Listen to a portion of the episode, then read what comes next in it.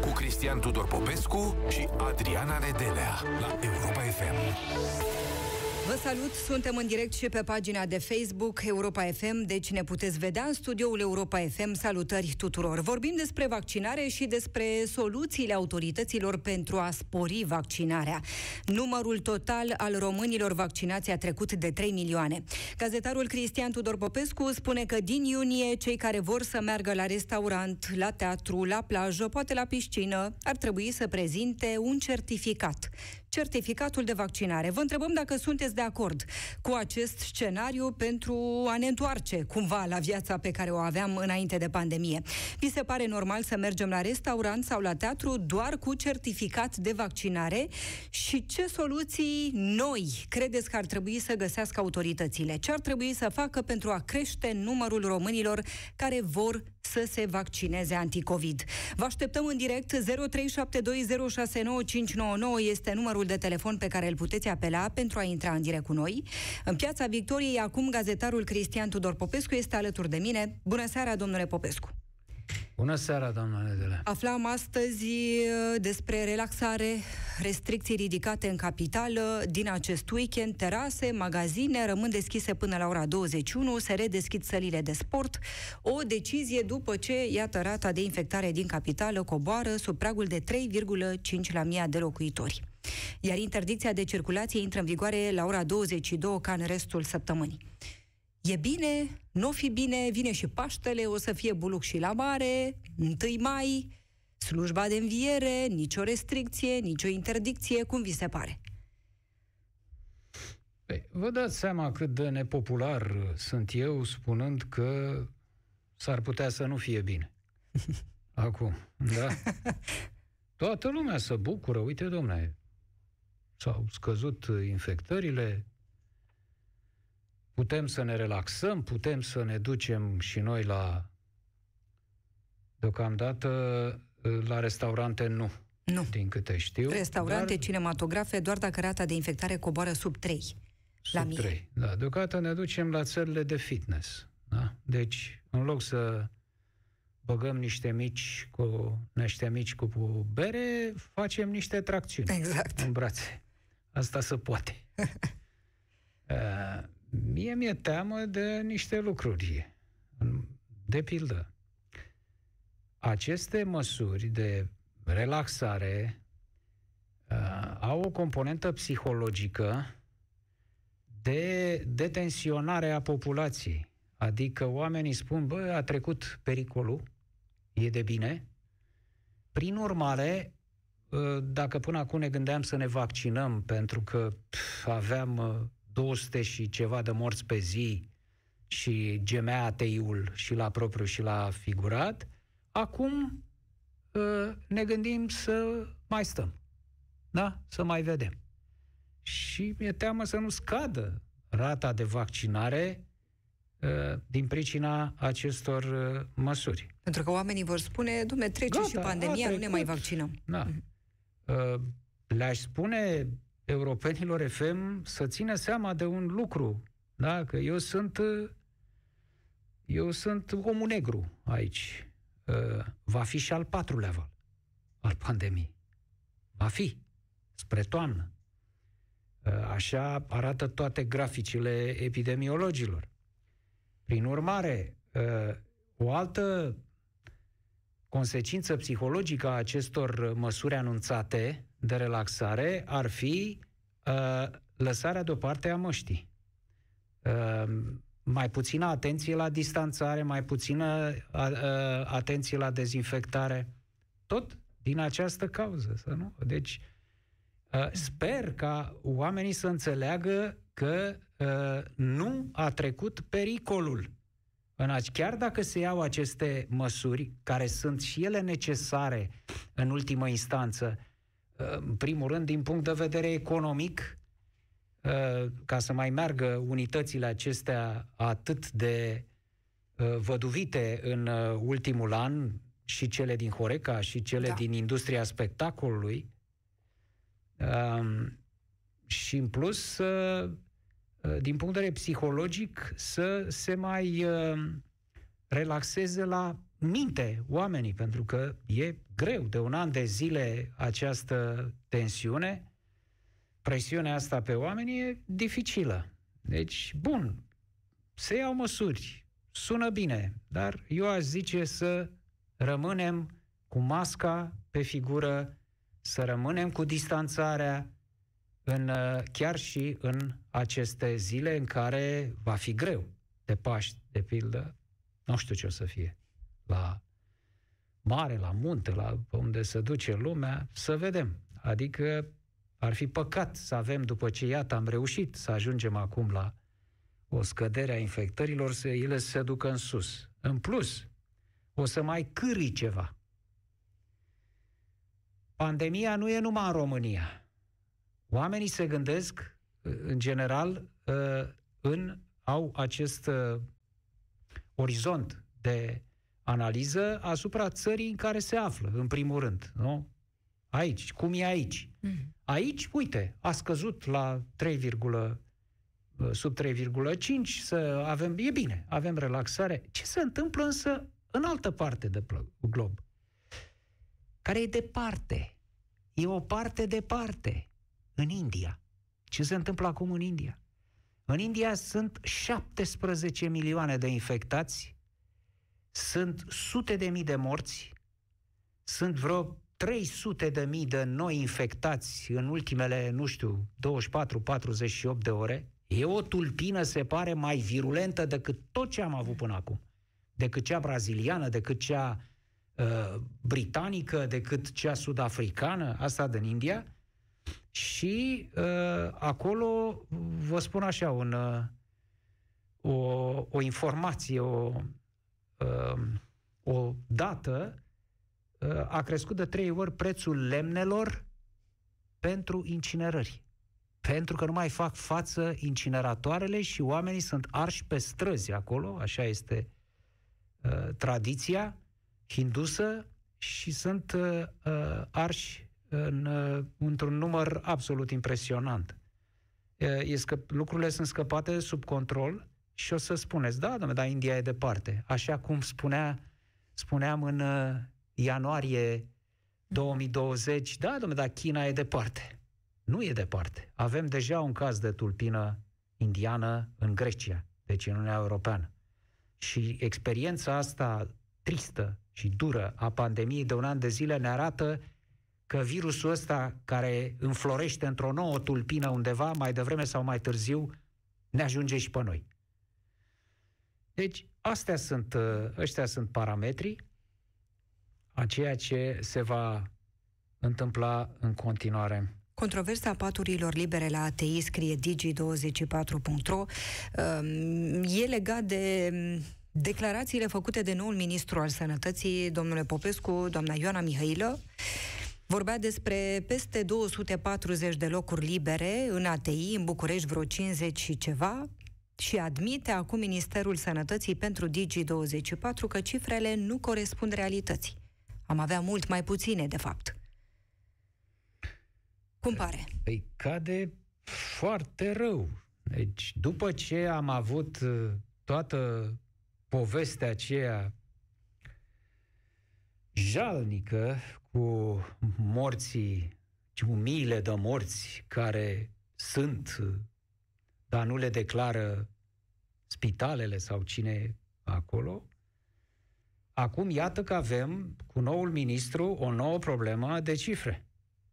De data asta în sens invers, adică doamna ministru a vrut să ne spună că avem berechet locuri în ATI și iată că ele nu sunt, așa cum spune dânsa și diferența este majoră, de la 237 la 87, mm-hmm. E o diferență enormă și Ministerul Sănătății a recunoscut că bătea câmpii cu 237.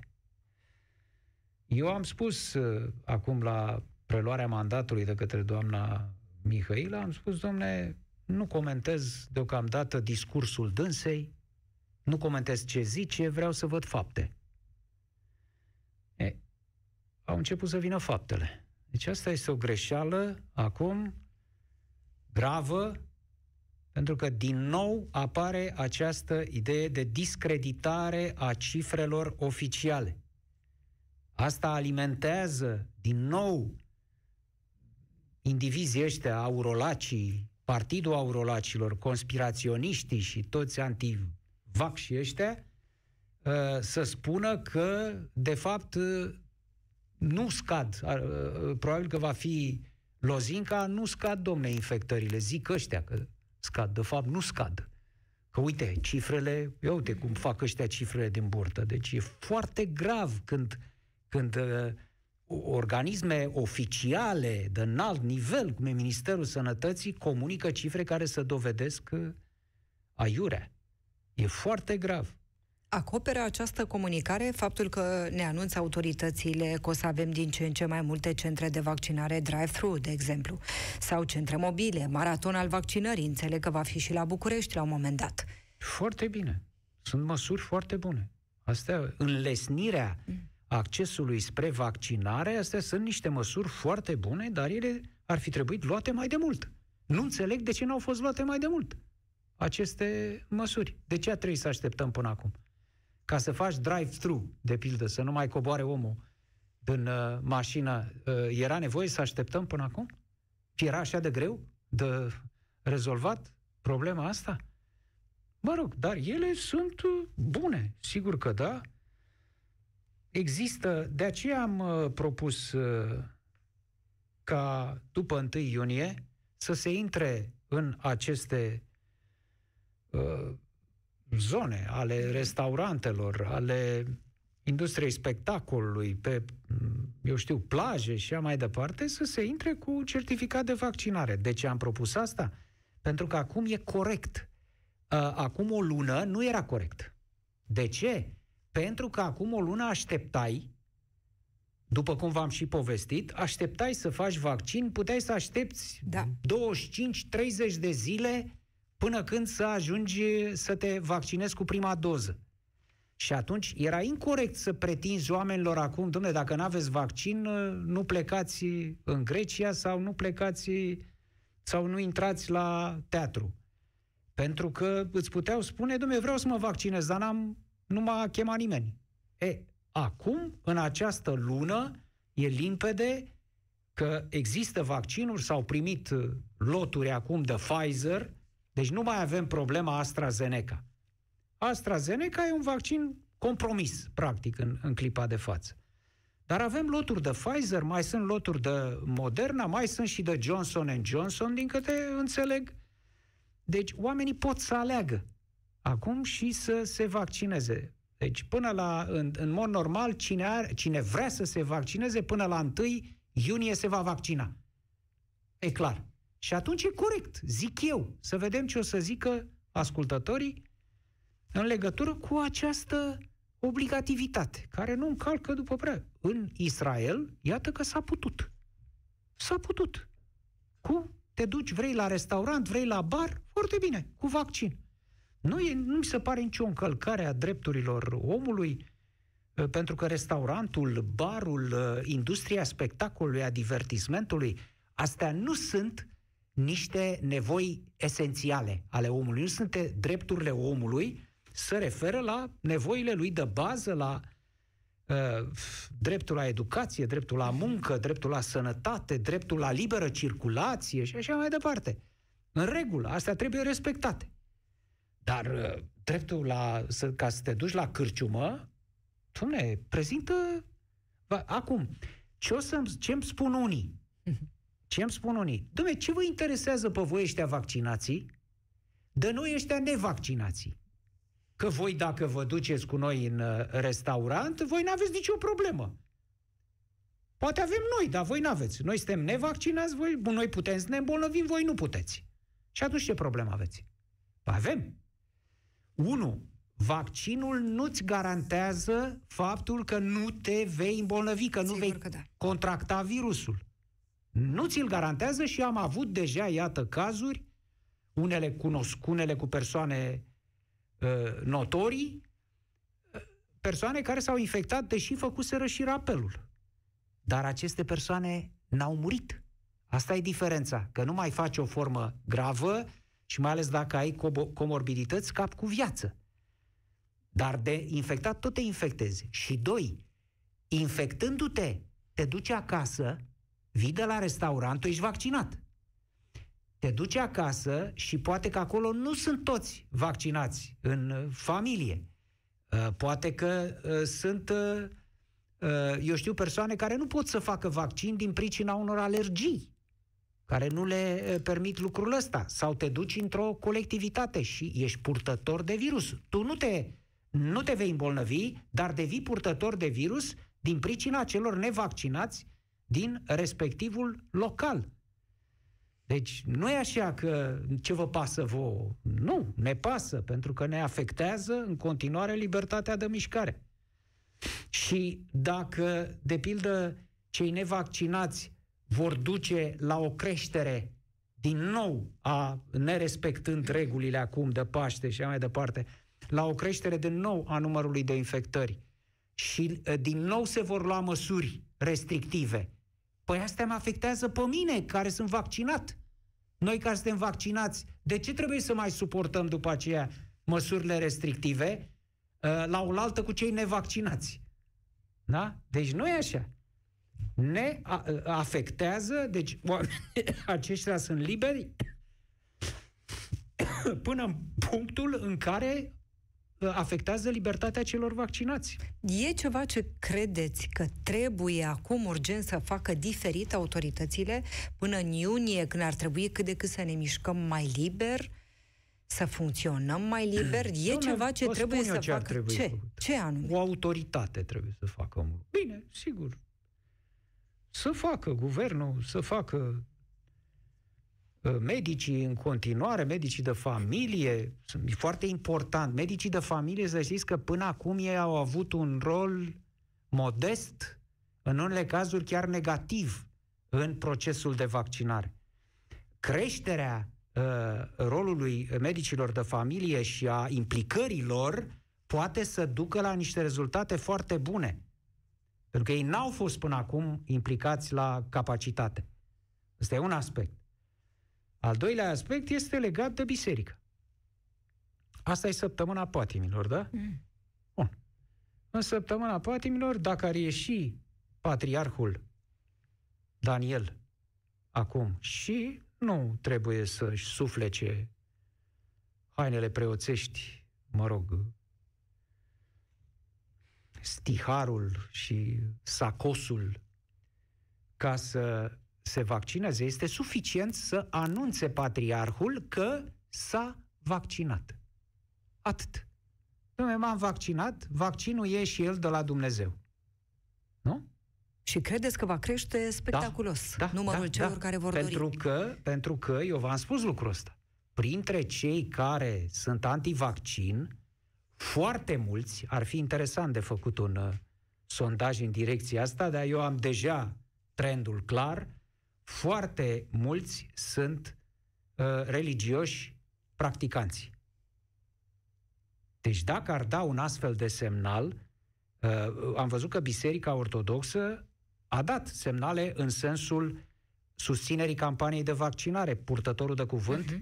al uh, Patriarhiei s-a vaccinat, da iar preoții au discutat cu guvernul să contribuie la îndemnarea cetățenilor pentru a se Dar dacă vaccina. ar face o patriarhul? Dar dacă ar face o patriarhul, ar fi, după părerea mea, un efect foarte puternic asupra celor care sunt reticenți la vaccinare. Nu pot să nu vă întreb despre PNRR, Planul Național de Redresare și Reziliență, pentru că au loc discuții în interiorul PNL, s-a discutat, au mers la discuții și cu președintele Claus Iohannis. Comisia Europeană spune că proiectul trebuie îmbunătățit.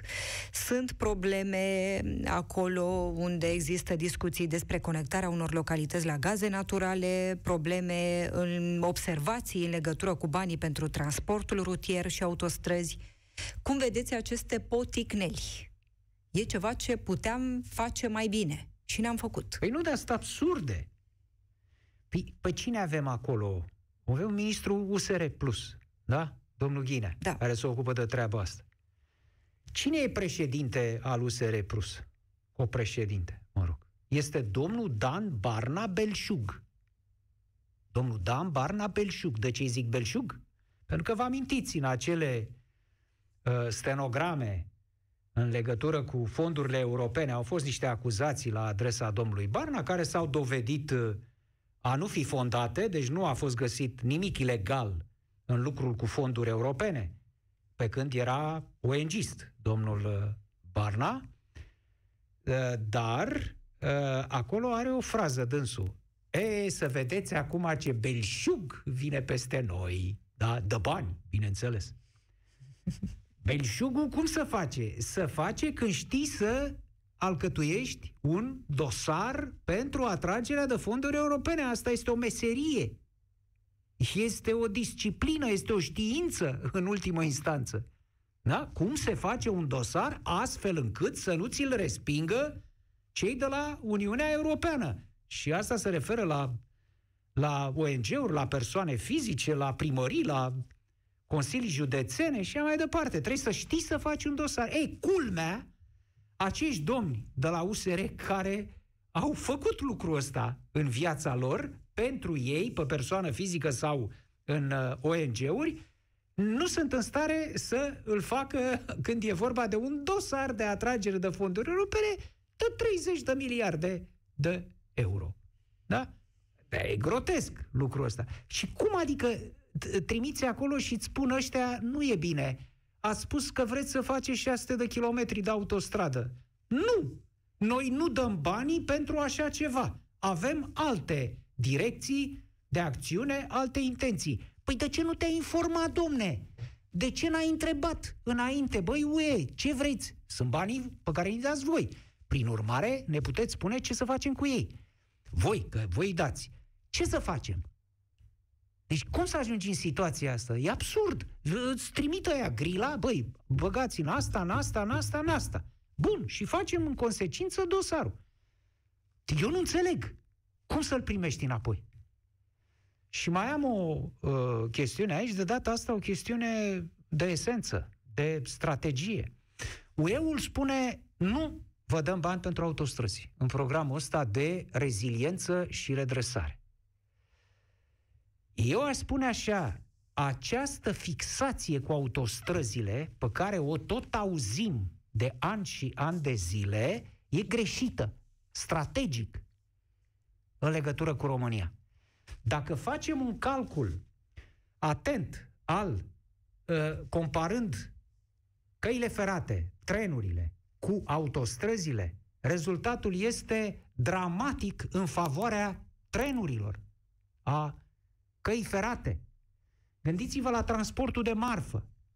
În loc să pui nu știu câte uh, uh, tiruri încărcate cu marfă pe autostradă care să polueze cât cuprinde uh, acolo, pui un tren cu, nu știu, 10-15 vagoane pe calea ferată. E mult mai eficient.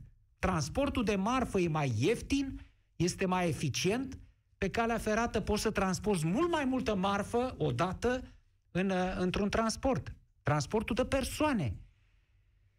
De la București la Iași, că tot avem problema autostrăzii spre Iași și autostrada uh, Unirii, de la București la Iași, dacă faceți un sondaj așa din elicopter, o să vedeți mașini, mașinete de-astea, mașini particulare, în care sunt uh, o persoană, două persoane, cel mult trei. Mașini pline, cu cinci persoane, ha, rarisim dacă o să găsiți așa ceva. Da?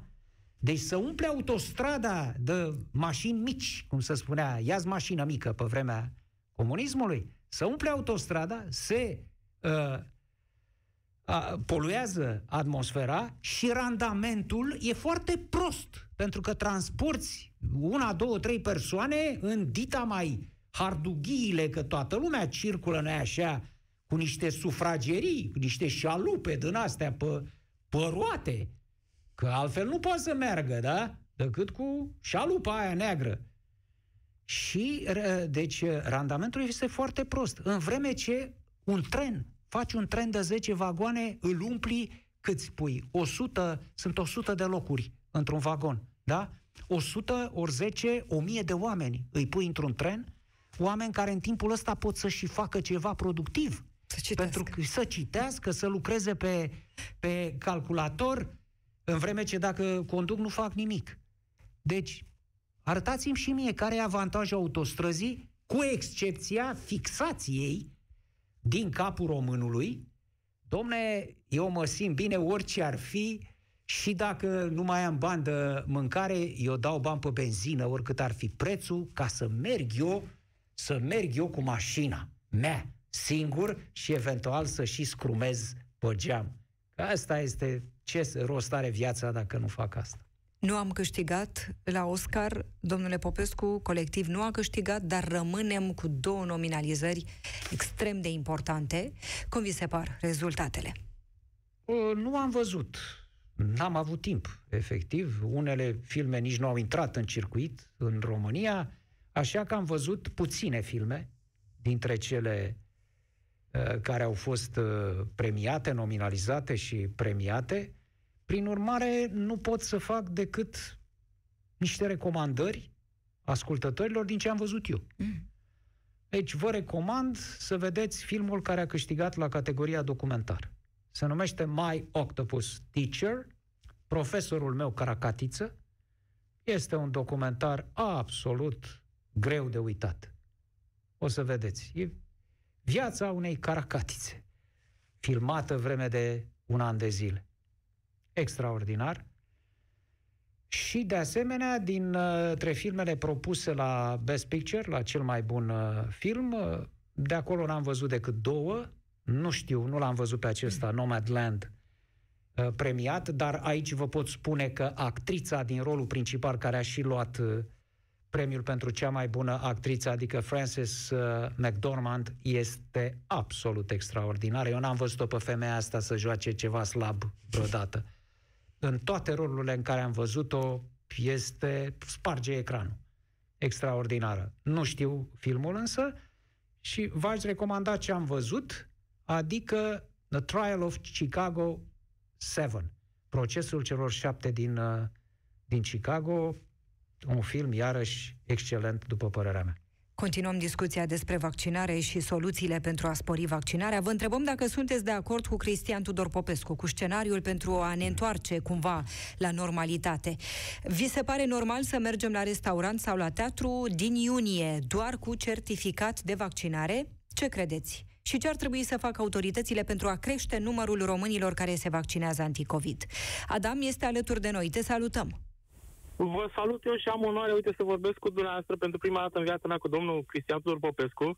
Mă numesc Adem Devlet, sunt din Constanța, da, sunt de etnie turcă, în Constanța trăim o mare comunitate turco-totară și am, am fost uh, specialist în transmisiuni în armată, cu brevet de specialist în transmisiuni, uh, cu electronica, cu latura asta tehnică. Uh-huh. Și ca oamenii să fie convinși să fie vaccinați, eu nu înțeleg de ce specialiștii ăștia tot în uh, virusologie, așa, nu vin fiecare, băi, uite ce virus am găsit, să explice oamenii. Uite, eu am găsit virusul ăsta, uite așa arată, are, are coarne de drac, copite de copite, coadă, ce mai are el acolo. Și să arate oamenilor uh, prin metode științifice, că a dovedit careva prin metode științifice că este contagioasă boala asta. Și atunci oamenii s-ar duce automat, văzând că sunt dovezi științifice, că a dovedit cineva științific, s-ar duce să se vaccineze, una la mână.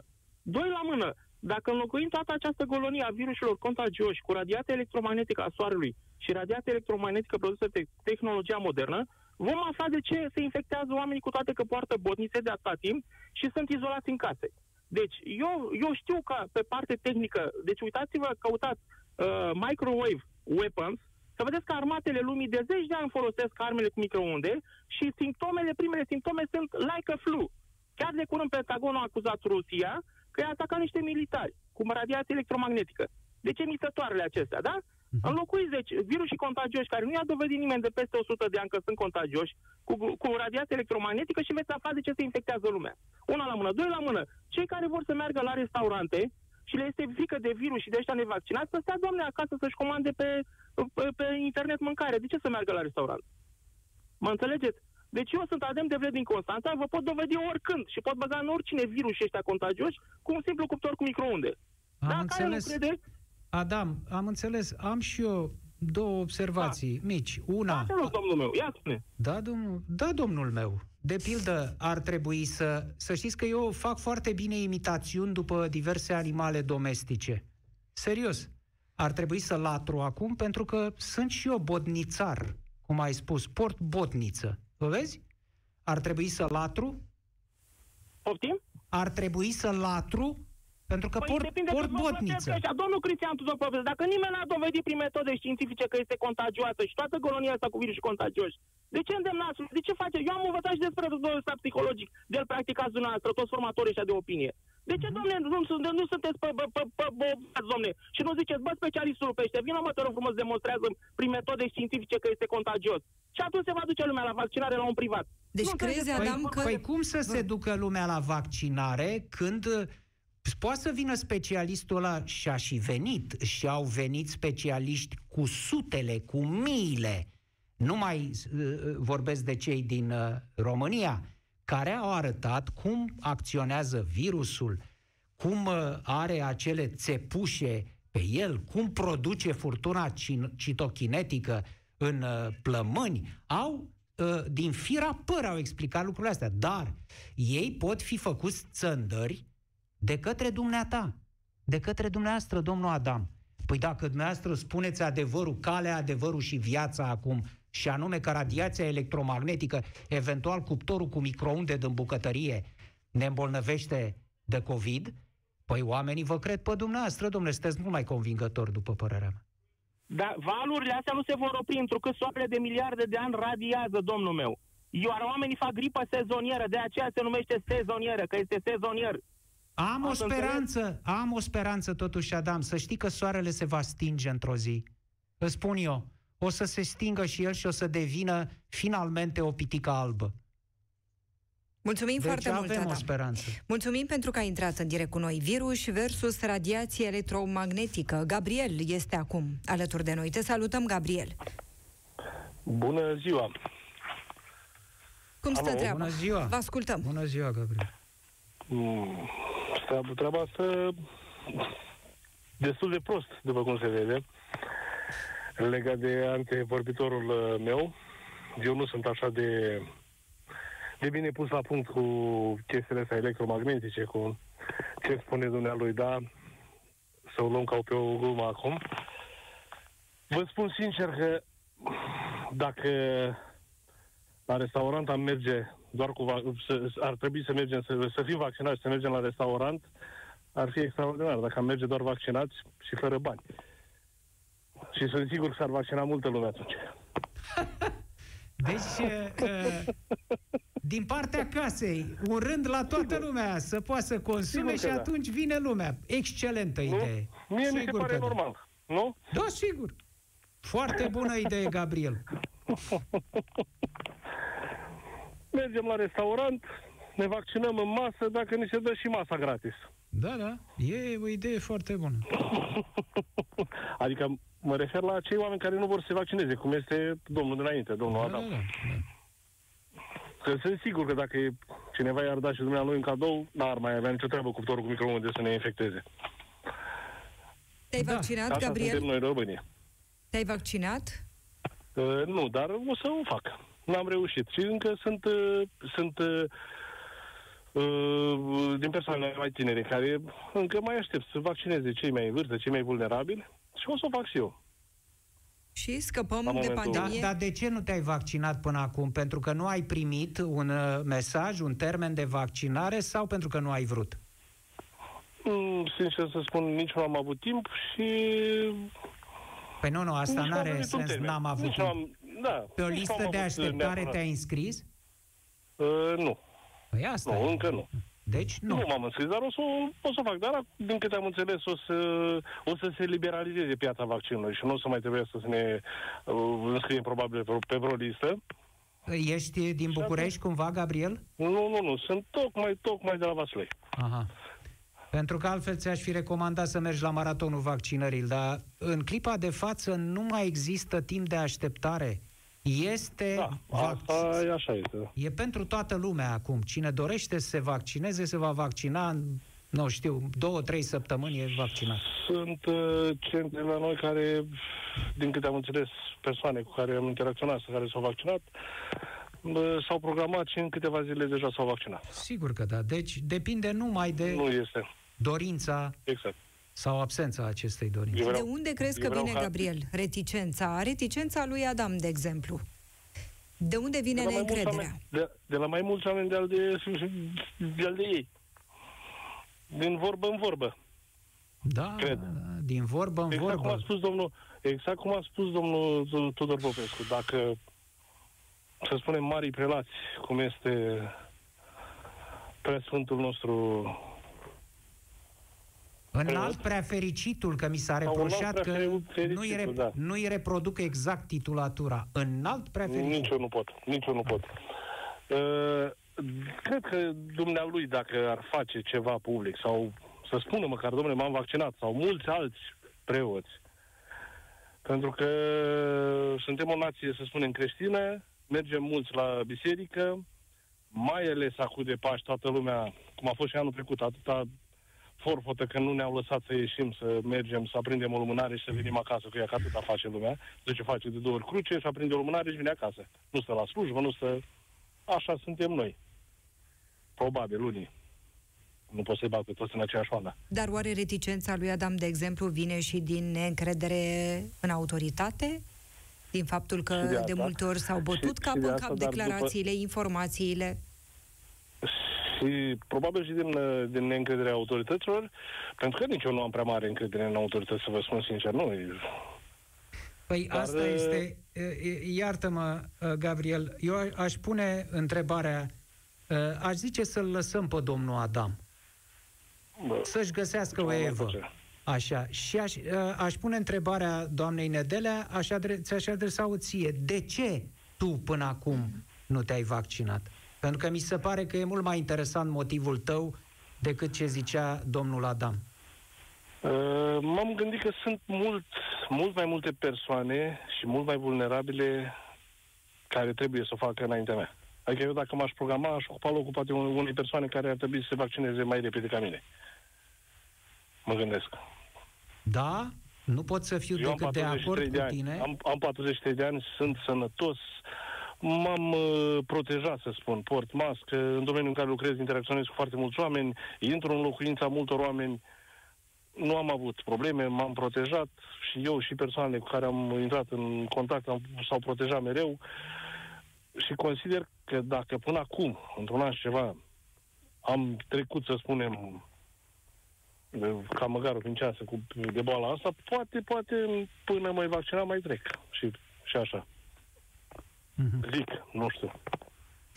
Am înțeles. Dar totuși aș fi vrut să am, am vrut să las loc persoanelor care, care sunt mai vulnerabile ca Dar mine. acum această problemă nu mai există. Știu. Știu că nu mai există. Deci, da, Intenționez ca în următoarea perioadă cea mai scurtă să o fac și eu. Mulțumim foarte Mulțumim. mult, Și Gabriel poate din găsesc un Vaslui. restaurant să-mi dea și o masă din cauza asta. alături de Așa. noi. Mulțumim foarte mult. Sunt foarte multe comentarii pe pagina de Facebook Europa FM în care oamenii vorbesc despre segregare. Ce Mhm. facem acum? Împărțim oamenii în vaccinați și nevaccinați? da, sigur, e o segregare. De pildă, vă mai spun eu o segregare. Sunt oameni care își iau bacalaureatul la 18 ani, sunt oameni care îl iau la 32 și sunt oameni care nu îl iau niciodată. E o segregare? Stimați comentatori de pe Facebook, e și asta o segregare. Ce să facem? Da? Deci, care segregare? Vaccinul se referă la, uh, clar la o chestiune medicală. Uh, Există oameni care iau anumite medicamente și oameni care nu le iau. Există oameni care iau în fiecare zi, de pildă, medicamente psihotrope. Pentru că au o boală, o boală de natură psihică, în vreme ce alții nu le iau. E și aceasta o segregare?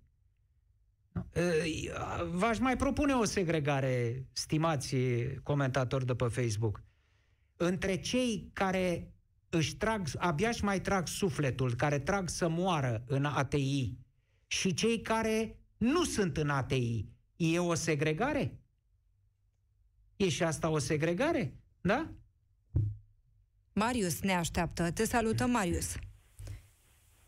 Bună ziua! Cum e? E normal să mergem la restaurant, la teatru, doar cu certificat de vaccinare din iunie încolo? Ce crezi? Da, este normal. Și am să vă spun de ce. Inițial am avut mai multe argumente, dar uh, domnul Tudor Popescu le-a expus înaintea mea, fiind un om priceput uh, de atâția, atâția, atâția, are Nu, eu te-aș ruga, Marius, puternice. Marius, Unul te-aș dintre ruga ele să este spui Queen tot Mary. ce ai de spus, fără să ți seama de ce am Da, da, spus eu. O să le readuc în scurt așa aminte, dar Te rog. sunt noastră foarte bine. Unul dintre ele este exemplul Israelului. Adică, mai bine de atât, cu exemplul Israelului, nu cred că poate exista. Acolo ai cel mai bun exemplu. Și este adevărat, cum a spus și dumneavoastră, nu te ferește să mai iei încă o dată virusul și încă o dată. Dar nu mai faci forme grave. Este foarte simplu explicat. Știi, mai, mai Să mă adaug pot în legătură explica. cu Israelul, uh, uh, Marius, o cifră. Uh, Da. Ultima cifră de infectare pe zi. Noi avem acum Da. 1300 și nu știu cât, 50. În ultimele 20 Da. patru. Nu, nu, știți, 1256. știți cât are Israelul? Are 38 în momentul ăsta. 38 și zero decedați. Tocmai am Exact, discutat cu zero cei că decedați. nu mai au neci- Zero Așa. decedați din cauza COVID. Uh, Deci este cel mai bun exemplu care, se poate, care poate fi. Uh, uh, La restaurant poți merge, dacă se va putea merge în viitor și va fi deschisă pentru toată lumea, așa cum spunea o doamnă de pe Republica, de pe un articol uh, publicat în Republica, este un, uh, online, îl poți citi, și spunea foarte bine, tu poți merge la restaurant pentru că ne vaccinăm noi. De-aia tu poți merge la restaurant, pentru că au scăzut numerele, așa au fost eradicate corect. toate bolile grave din lume. De-aia suntem acum 7 miliarde și. Pentru că te-au vaccinat împotriva tuturor, tuturor bolilor care au fost pe pământul ăsta și care încet, încet au fost eradicate. Acum, uh, mă rog, de unde pleacă că mă vaccinez sau nu mă vaccinez? Eu clar mă vaccinez, sunt pentru asta. Și la un moment dat aveam o discuție în familie, auzeam undeva în fundal că nu eram foarte atent, o rudă apropiată își expunea părerea celorlalți apropiați că eu nu mă vaccinez. Dar n-am dat atenție, am zis că nu, să nu intru cu el în uh, conflict, să mă apuc să deschid, să-i aduc argumente, că nu merita lupta. Și încet, încet am început să-și expună părerea, pentru că am vorbit cu șeful meu. Și șeful meu, el fiind instalator, și mi-a zis șeful meu că nu există așa ceva, că nu se poate așa ceva, să facă în atâtea luni de zile un virus. Nu se poate, ăla trebuie minim 2-3 ani. Și atunci am, am activat, ca să zic așa. Mă, dar șeful ăsta al tău ce este? E vreun, e vreun expert, virusolog sau imunolog, ceva? De unde știe el în cât timp trebuie să iasă virusul ăsta? Are el ceva cunoștință? A vorbit pe undeva pe la NASA, pe la, hai să dăm, să mă- dăm în teoria conspirației, pe la FBI, pe la CIA, ca să știe el, de, de unde știe el în cât timp trebuie să iasă virus? Uh, pe antivirusul și vaccinul. Și eu aș vrea să pun acum o întrebare pentru cei care urmează, sau pentru dumneavoastră, sau pentru cei mai bine, pentru cei care nu vor să se vaccineze. Dacă ar avea posibilitatea să se întoarcă înapoi în timp, când era mic, mic, și să-ți dea cu părerea asupra celor 6-7 vaccinuri pe care le-a făcut mama lui acum 40, 50 de ani, 30, 28, 60 de ani și le-a făcut mama lui cu forța împotriva poliomelitei și tuturor celorlalte boli grave care sunt. Iar el de-aia este în viață acum. Ar mai alege să le facă acele vaccinuri? Eu asta vreau să-l întreb. Pe cel care nu vrea să se vaccineze. Maica sa, mama lui, când era mic, a făcut 6-7 vaccinuri forțat, că așa se făcea și pe vremea lui Ceașcă și după îți făcea o grămadă de vaccinuri. El, datorită acelui vaccin, este în viață. Am avut un vecin la bloc care mergea în cârje, sărac, era cu câțiva ani mai mare decât noi, arăta mult mai bătrân decât îi spunea vârsta și într-o zi am îndrăznit, fiind copil, nu știu, 14, 15, 16 ani, ce s-a întâmplat de nu, de nu să mergi în cârje și abia te târâi? Mama mea nu m-a vaccinat împotriva poliomelitei. Deci, ca să vedeți, este adevărat că vaccinul ăsta nu este 100% eficient. E și, chiar și Pfizer-ul.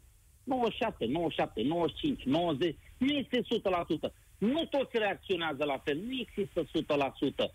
Probabil că mai sunt și cazuri cu efecte secundare. Toți prietenii mei majoritatea lor au avut efecte secundare, mici și stări așa de moleșeală, haideți să le spun. Tatăl meu la fel, două zile a fost mai, mai slab și n-a fost în stare să facă prea multe lucruri. Dar după aceea și-a revenit.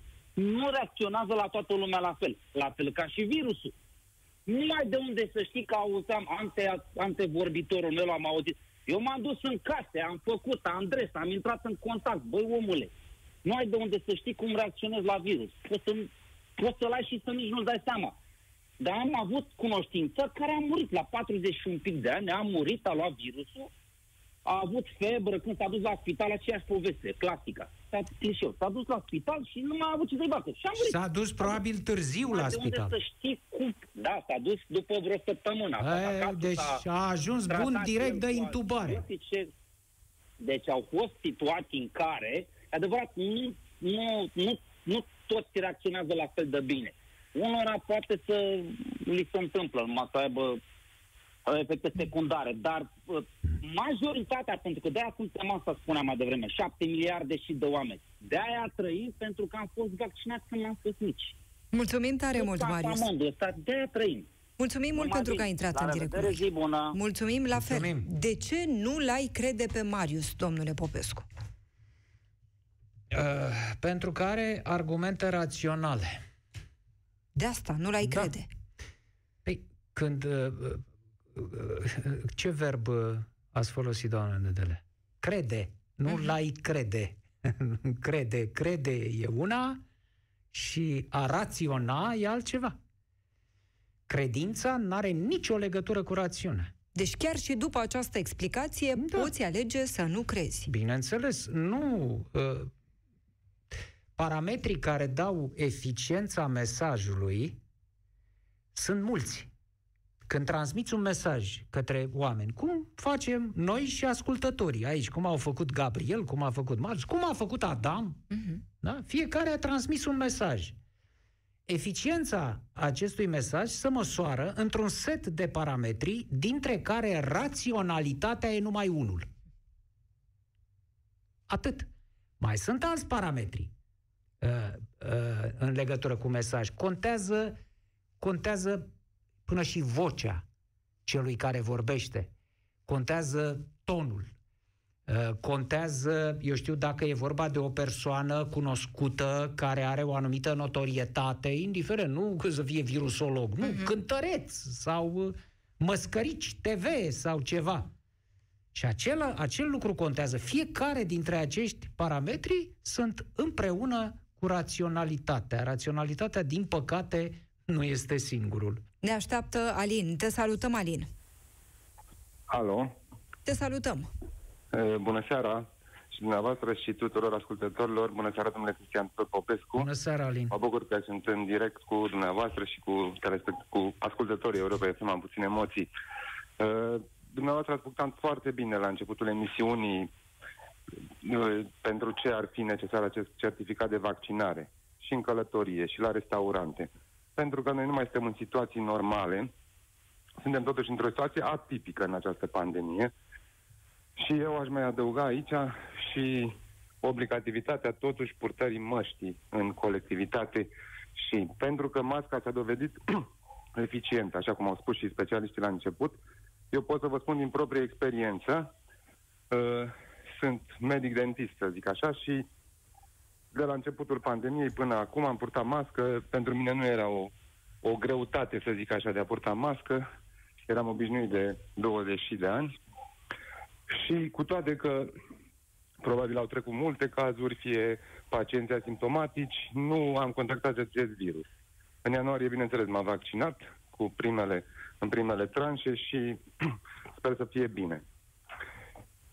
Aș mai adăuga ceva uh, și în special domnul Cristian Tudor Popescu poate să le reamintească ascultătorilor Europa FM. Astăzi se împlinesc 35 de ani de la explozia De la acelui Cernobâl. reactor de la Cernobâl. Nici atunci nu a fost o situație normală, a fost o situație anormală.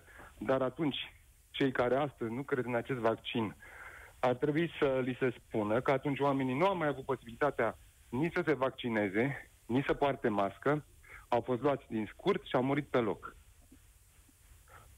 Nu se știe nici astăzi numărul celor Numărul care morților. au făcut, au făcut după aceea cancere, uh, în special în partea de nord a țării. Acolo a fost o incidență nord-est. A fost Da, o și- incidență mare. Iași, în zona Iași Da. și mai spre granița cu Basarabia. Da, pricina îmi aduc aminte că eram în Cernobâlului. clasele primare și atunci învățătoarea ne-a confiscat pur și simplu mingea, să nu mai alergăm, să nu mai, nu mai aveam voie, pur și simplu să mai făceau orele de sport, nu se mai ieșea în aer liber în acele zile, mă rog. Poate a A, fost asta puțin cam târziu. Asta târziu, Alin. pentru că S-a mușamalizat. Deci vreme de o săptămână, uh, potrivit stilului kremlinist uh, bolșevico-caghebist, uh, nu, s- nu s-a recunoscut nimic, uh, nu s-a informat populația, au început să se audă zvonuri de la Europa Liberă, bă, e bine să ne punem o cârpă umedă în geam, Uh, e da, bine da. să luăm iod de la farmacie, să ne tratăm cu așa ceva, dar popul, uh, autoritățile nu, comuniste nu recunoșteau. Într-un târziu, când cine știe câte s-au întâmplat în săptămâna aia, Da. au uh, recunoscut. Deci este totuși o deosebire uh, față de comunism acum, nu? Da, și asta oamenii ar trebui să înțeleagă pe de-o parte, pentru că atunci, practic, nu am avut de ales. Cei care au, au prins acel, uh, să zicem, au fost în raza reactorului, să zic, nu am mai avut de ales, nu am mai purtat mască, nu i-a mai întrebat nimeni de vaccin. Nu a reactorului, Pur și nu simplu. are, nu a reactorului, dragul meu, în raza norului.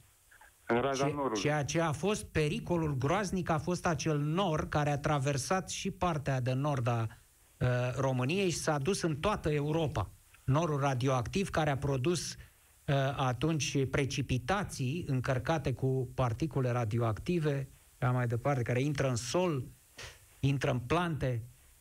Mulțumim foarte mult, Alin. Da. Eu am Mulțumim vrut să pentru fac că ai o fost cu paralelă, noi. să le Da. spunem oamenilor că nu e singura, să zicem, situație între ghilimele de război care poate să fie oricând o, o situație. Dar e foarte Și bună trebuie să fii paralela, prezent. uh, Alin, pentru că ai pus în vedere acest fapt. Atunci oamenii n-au avut de ales. Românii n-au avut de ales. Au fost puși în fața consecințelor acelei catastrofe, n-au fost informați, n-au fost decât foarte târziu uh, ajutați cu ceva, spre deosebire totuși de situația de acum când s-au luat măsuri de la bun început. Și îți mulțumim pentru asta, Alin. Din București, Radu este în direct cu noi acum. Te salutăm, Radu. Bună seara!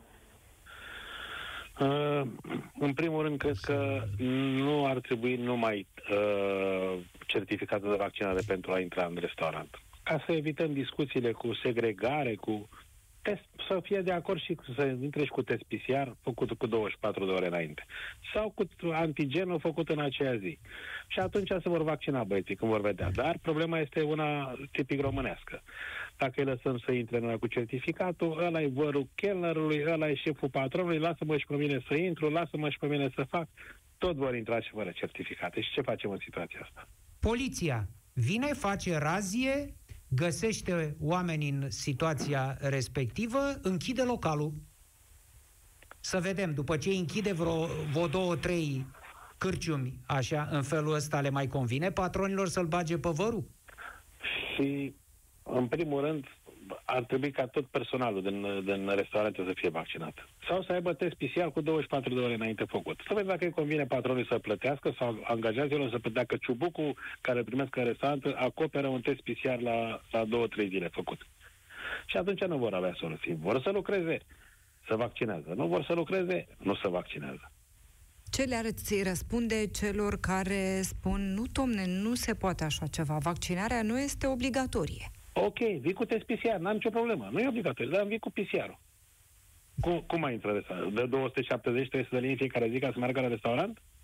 Greu de crezut. A, d- păi atunci, dacă nu are variantă o dată, de două, de nouă ori, va recurge la vaccin, n-ai ce să-i faci. Aș mai face ceva. A spune că vaccinul e gratuit până la o anumită dată. Ia să-i vezi cum să bulucească. Bună, bună! Foarte bună, Radu! Da? Până la 1 septembrie e gratuit. După 1 septembrie costă 20 de Plătești. euro. Nu știu. Da. Da, 25 de euro. Ia să-i vezi cum se bolucesc. Dar există o mare problemă la sate. Și mai este ceva întâmplător. Am angajați care, asta e meseria, n-am ce să fac, toți sunt sub 12 clase. uh, este o reticență uriașă la, la cei, nu vreau să jignesc pe nimeni, dar cei cu studiile de la medii în jos. Este o reticență groaznică. Îi rog, vă înscriu eu pe platformă, vă rog frumos. Nu, nu, nu, nu, nu, nu, eu nu mă îmbolnăvesc, sunt tânăr, n-am probleme. Am inclusiv angajat care a murit socru de COVID. Ce aia, las că mai avea și alte boli, nu mă îmbolnăvesc eu. De ce le e Nu frică? știu cum să... De ce anume le este frică? Dacă fac vaccinul, ce o să se întâmple? Tot felul de explicații. Este ceva incredibil, este dureros, dureros să iau. Stai că nu-mi garantează mie Iohannis că nu fac nu știu ce boală, că de ce să trimit pe nevastă mea că rămâne infertilă, că o fi compărțit, tot felul de motive. N-am eu timp, eu nu mă îmbolnăvesc. Stai liniștit că eu sunt sănătos. M-am săturat de concedii medicale, au avut su- surori, părinți e, bolnavi. A trebuit, prin contact direct, a trebuit să, să stea în izolare. Am plătit la medicale, bineînțeles că n-am văzut niciun ban încă de la statul ăsta. Este groaznic. De ce trebuie să mai le dau medical dacă au vaccinul gratuit?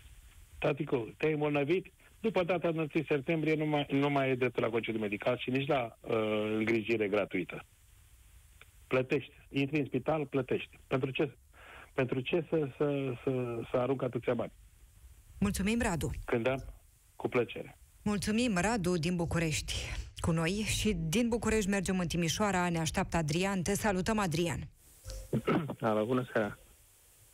Cum e? Cum e cu vaccinarea? Cum, cum să facem să intrăm în restaurante, în teatre, în cinematografe? E ok să mergem acolo doar cu certificat de vaccinare? A, aș începe cu o problemă pe care a spus-o chiar la începutul emisiunii. Ce să facem ca să încurajăm lumea? E cam ceasul al 12-lea, fără 5 minute, dacă guvernul ar face o campanie într-adevăr cu impact, în sensul că mesaje de genul celor care s-au difuzat la televizoare, la televiziuni pe bani grei și la radio, chiar și la dumneavoastră, nu știu cât au costat producția lor, dar impactul a fost minimal. Dacă e să cerem ajutorul, eu ca și guvern să cer ajutorul uh, societății, aș, aș mai da niște bani și aș face niște spoturi mai deștepte. Fac o paralelă, au fost niște spoturi plătite de companii private ca să-și facă reclamă la produsul lor, dar care, de exemplu, cu ocazia europarlamentarilor, au acceptat ca în spotul respectiv să se strecoare și o invitație la, la vot. Și a avut un impact deosebit. Uh, a doua uh, temă, să zic așa, certificatul verde. Eu sunt ferm convins că așa cum știu eu nația asta, o să existe patron de restaurante care o să zică la mine poți să intri fără vaccin. Și atunci, ok. Eu, ca stat, un pic anticipez problema și zic, bun, la restaurantele unde se intră cu adeverință sau pașaport verde sau certificat de vaccinare, acolo pui 50% grad de ocupare, restul 30% grad de, op- de ocupare. Și, bineînțeles, monitorizezi situația. Dacă e coadă mare la la fără vaccin, domne, intrați cât, cât mă lasă legea să, să vă primesc. Ceilalți, unde, v-ați, unde merg cei vaccinați, acolo e gradul de ocupare mai mare, personal e vaccinat și atunci au, oamenii o să zică, mă, hai că parcă, în- parcă în trupa cealaltă e mai bine. Aici parcă e mai rău. Deci nu-i, nu-i, nu-i limitezi dreptul cu nimic, dar îi spui, regula pentru ăștia e asta, pentru voi e asta la altă. La fel se poate face și la teatru, sunt spații care permit, îi punem pe cei vaccinați sus la balcon, dăm drumul la aerul condiționat, cei nevaccinați stați frumos la, la parter și din circulația Adrian, maselor de o aer, să țipe, o să țipe mai abitir Segregare. segregare. Dacă pui, îi pui pe unii la balcon, pe alții cu 30%, cu 50%. De acord, de acord cu dumneavoastră, dar cum să zic, bine ați, cum bine ați invocat, segregare și aia.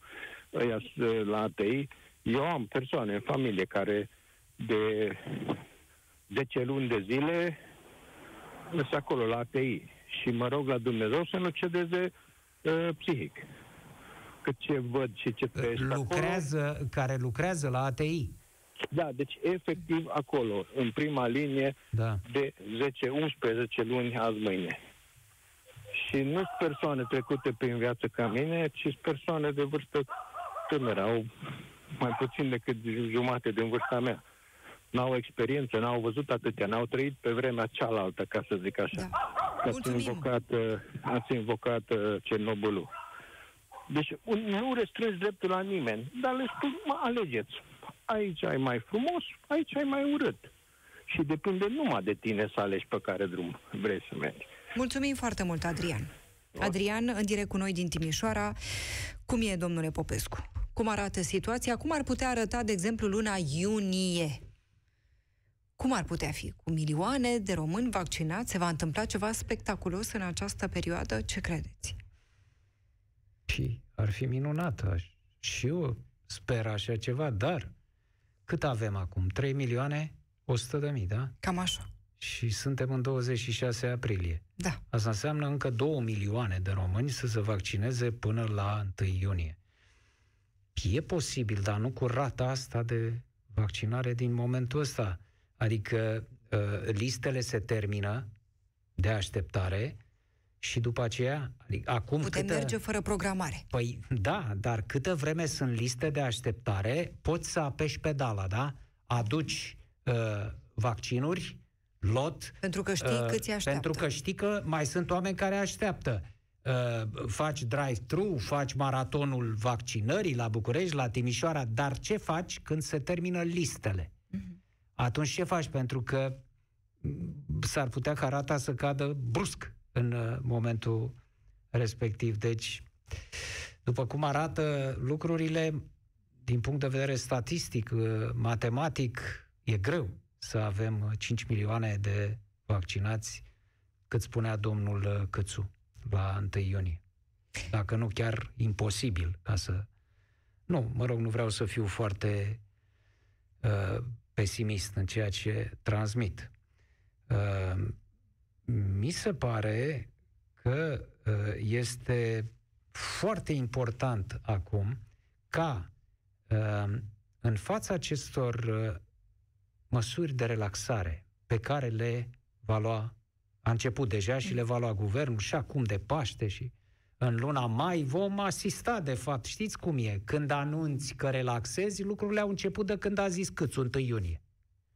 Oamenii se relaxează în avant, se relaxează înainte.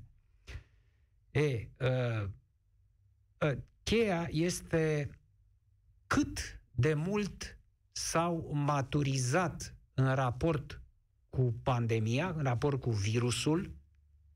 Vedeți, virusul a evoluat. Într-un an și ceva, virusul s-a transformat. Din prima formă, s-a făcut virusul britanic, s-a făcut virusul brazilian, sud-african, acum indian. E, virusul evoluează. Și atunci mă întreb, evoluăm și noi? Odată cu el? Adică în anul ăsta și ceva de pandemie, oamenii s-au maturizat suficient? Au învățat suficient din ce li s-a întâmplat? Au evoluat uh, ca atitudine față de virus? Pentru că dacă nu reușești să ții pasul cu virusul, dacă noi nu evoluăm, indiferent de, uh, de asemenea au evoluat uh, uh, produsele oamenilor de știință, da? Au uh, produs aceste vaccinuri. Uh, există și un tratament în clipa de față, e adevărat, e scump, uh, nu e foarte uh, utilizat, dar și acolo s-au făcut niște progrese până la acel cocktail de, de medicamente. Uh, trebuie să evoluăm și noi. Odată cu, cu medicina, cu oamenii de știință și odată cu virusul, trebuie să evoluăm și noi, simpli cetățeni. Dacă nu evoluăm, dacă rămânem pe loc, atunci, uh, cu toate eforturile care se uh, fac, virusul va fi mereu cu un pas înaintea noastră. Deci eu asta aștept acum, să văd cum se vor comporta oamenii uh, după un an și ceva, după 20 și 2 de mii, 20, nu mai știu cât sunt, 23 de mii de morți acum, uh, în țara asta, cum se vor comporta Peste 27.500.